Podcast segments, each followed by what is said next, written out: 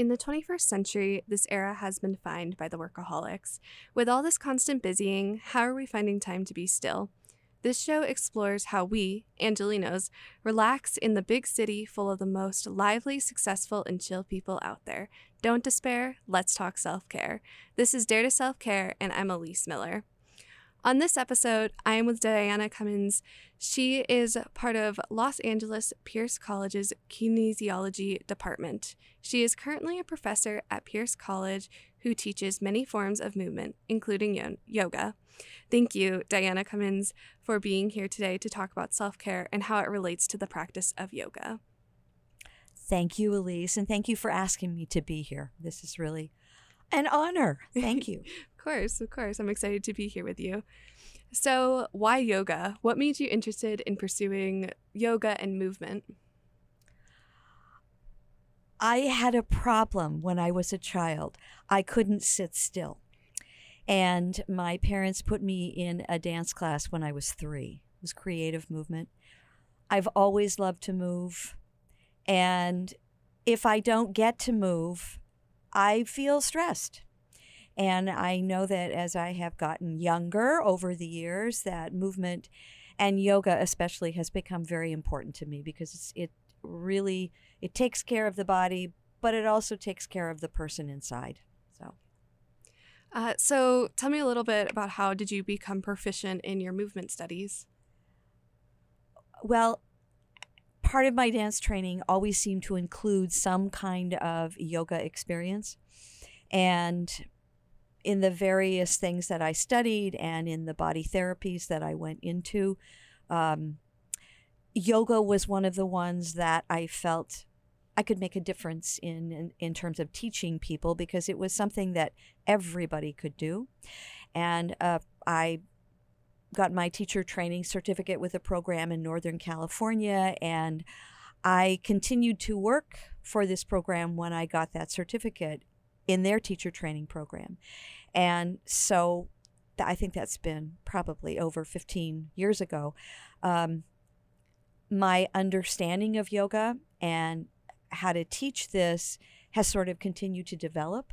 Um, and I've also seen things change with people's bodies in terms of maybe what we need because of what we're experiencing now, not just the pandemic, but how phones, and we love our phones and our computers, and all of our technology really is changing our bodies and our health, not in the most perfect way. Let me put it that way.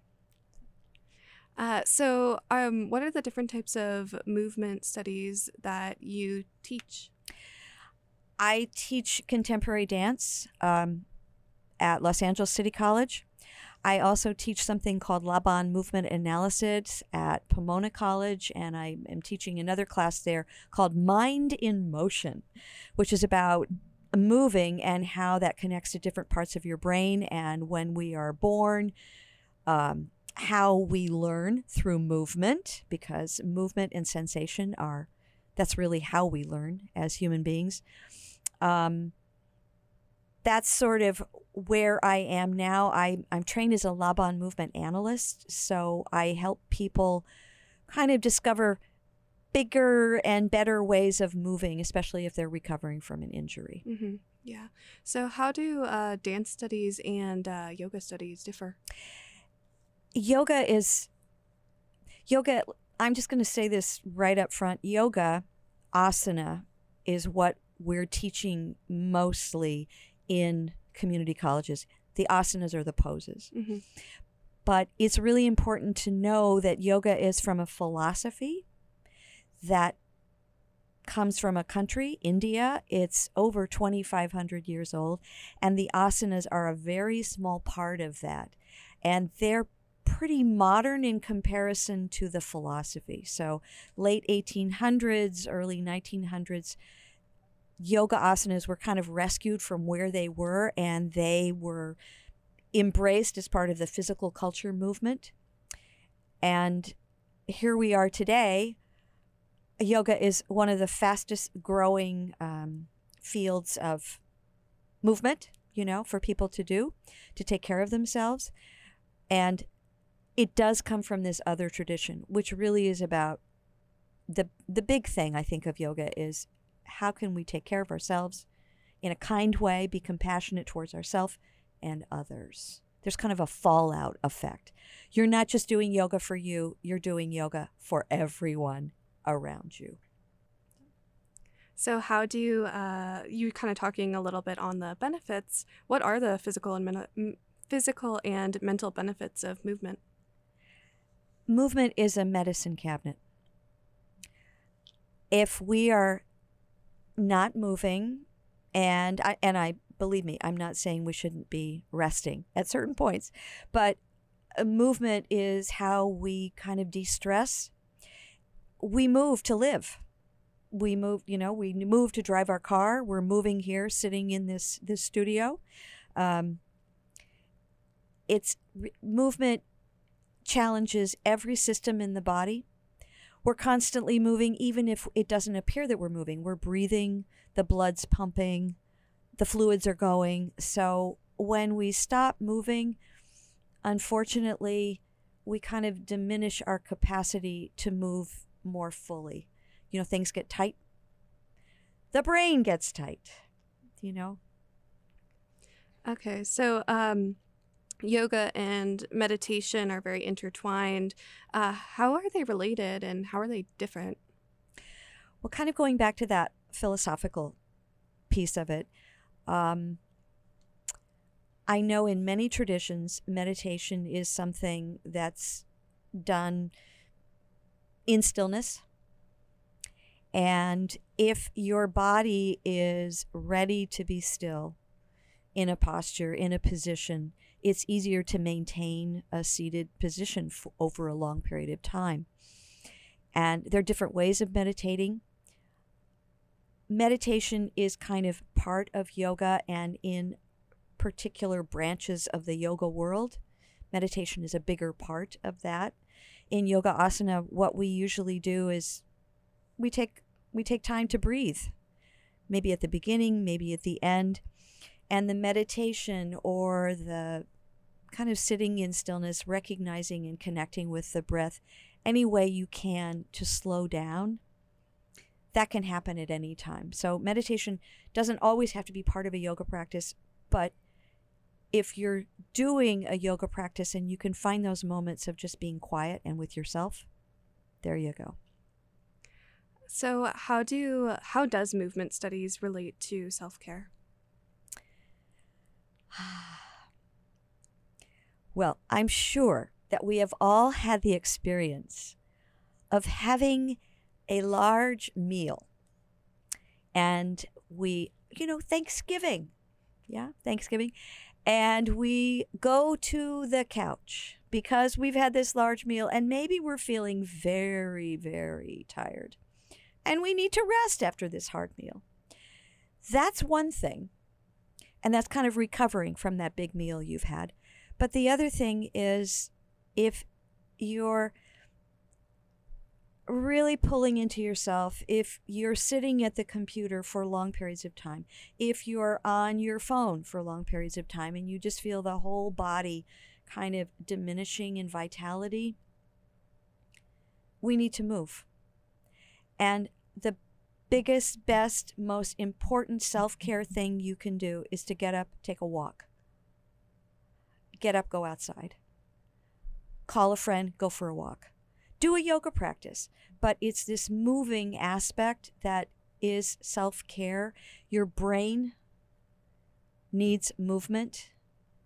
Um, we need to get both sides of our body going to get both sides of our brain activated. And because of the wonderful yoga poses we do that are bringing in all parts of the body, moving in these different planes and directions, you're activating your brain. And self care is recognizing that if, you know, it's kind of like the, uh, what do you call that, that comes out of the ceiling in the airplane, that you put the oxygen mask. When you put on your oxygen mask and take care of yourself, you can take care of everybody around you. But most of us, unfortunately, we're either so engaged with giving everybody else the oxygen mask, doing, doing, doing, and our life gets stressful that we don't take care of ourselves. We don't put it on first. Ah, that's really important. Um, so, are there any specific conditions that uh, movement can help treat? Depression. Um, okay, let's go for the D's. Diabetes. Depression is a big one. Diabetes, um, heart conditions.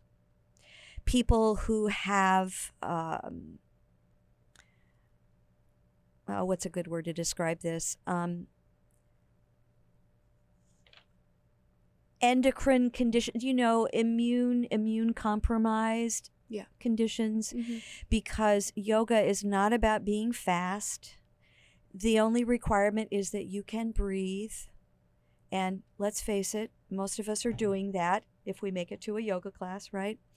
Um, there are things that can be done to improve joint function, to improve muscle function.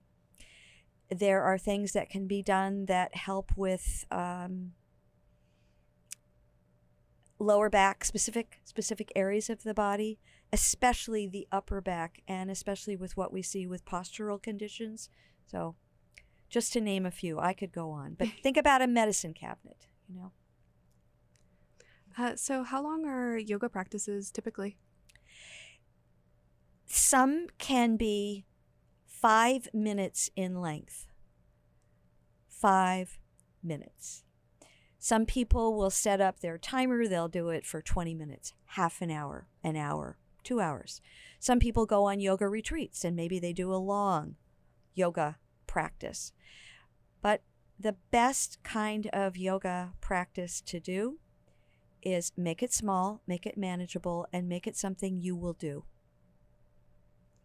And maybe there's one position you really love. Mountain pose, standing against a wall, laying down, doing corpse pose, resting, relaxing. Whatever it is you do, that can be your yoga practice for the day. Maybe you have a couple yoga things you do. It doesn't have to be this long big thing that you wake up at 4:30, set your alarm and you do this long big practice.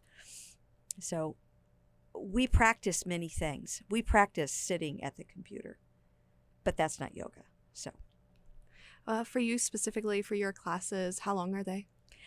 Here at Pierce, it's an hour and 50 minutes.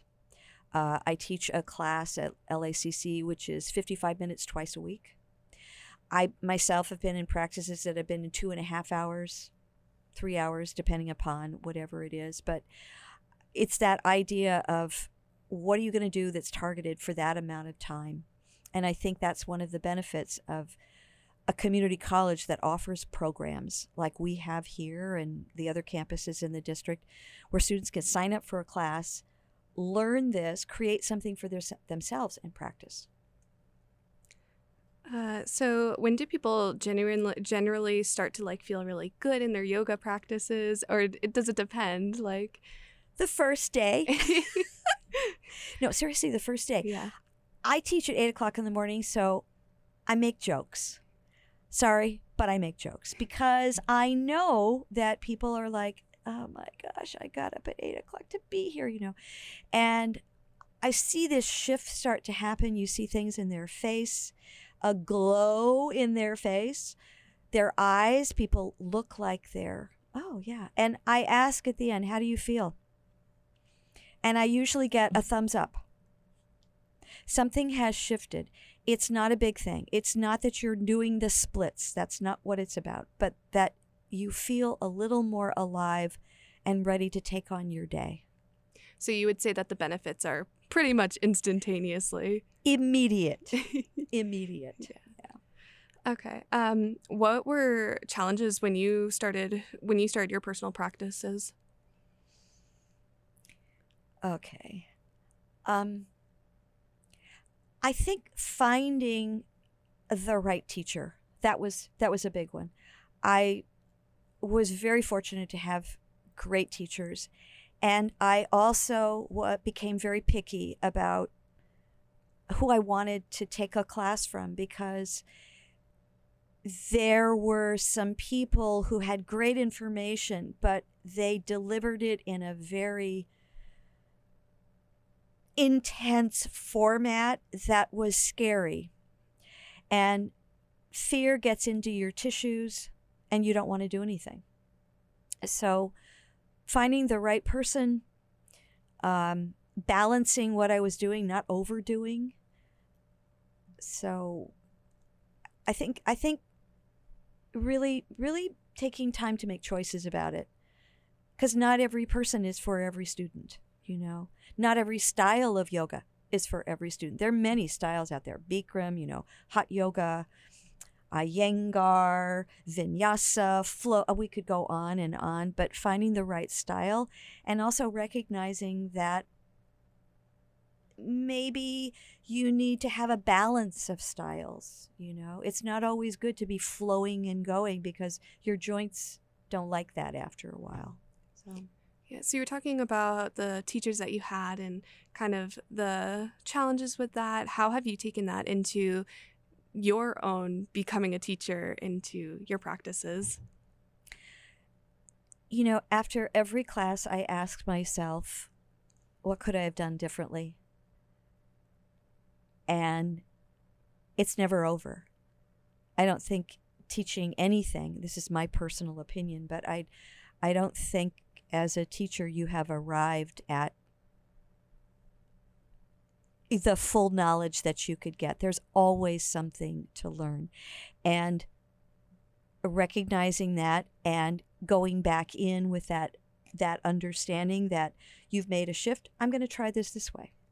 I'm going to approach a person or whatever it is because especially now people come in and we have no idea what they're bringing with them. And having a lightness about what we do and welcoming people's questions and saying, I don't know. Let's find out, and exploring that way. Uh, so you're kind of talking about how yoga is kind of always evolving. What do you have any goals when it comes to yoga personally right now? I think I think and this, this again this is just my opinion. I I think that yoga has this is a gift. Yoga asana is a gift. All of yoga is a gift, but the asanas are a gift in that you can enter this door at this age and this time. And maybe, you know, I want to do many, many, many flow sequences or, you know. And then I I recognize that over time I'm not so interested in that. I'm interested in this. So it's something that can grow with you Maybe you need to have a quieter practice for the next couple of months or the next year, or maybe you're healing an injury. Maybe you need to step away from your practice and just find other things to do. Yoga is is a system, but it can grow and evolve, and the information we know, the body information, um, movement science, tells us that maybe we shouldn't be doing this the way we used to. Uh, and and as a teacher of any physical practice, we need to be up on what's changed. So, uh, is there any type of movement you prefer, like yoga, dance, or just like it all?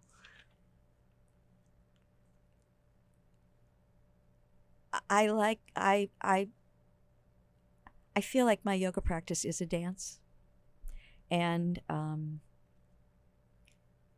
that's what keeps it alive for me. And it's not alive if I'm not having fun. So, finding new ways to to move, to be challenged, and um, creativity. The other thing that I really think is important is that students of any age have time to play put things together on their own in a new way because that's really what yoga is about is the person.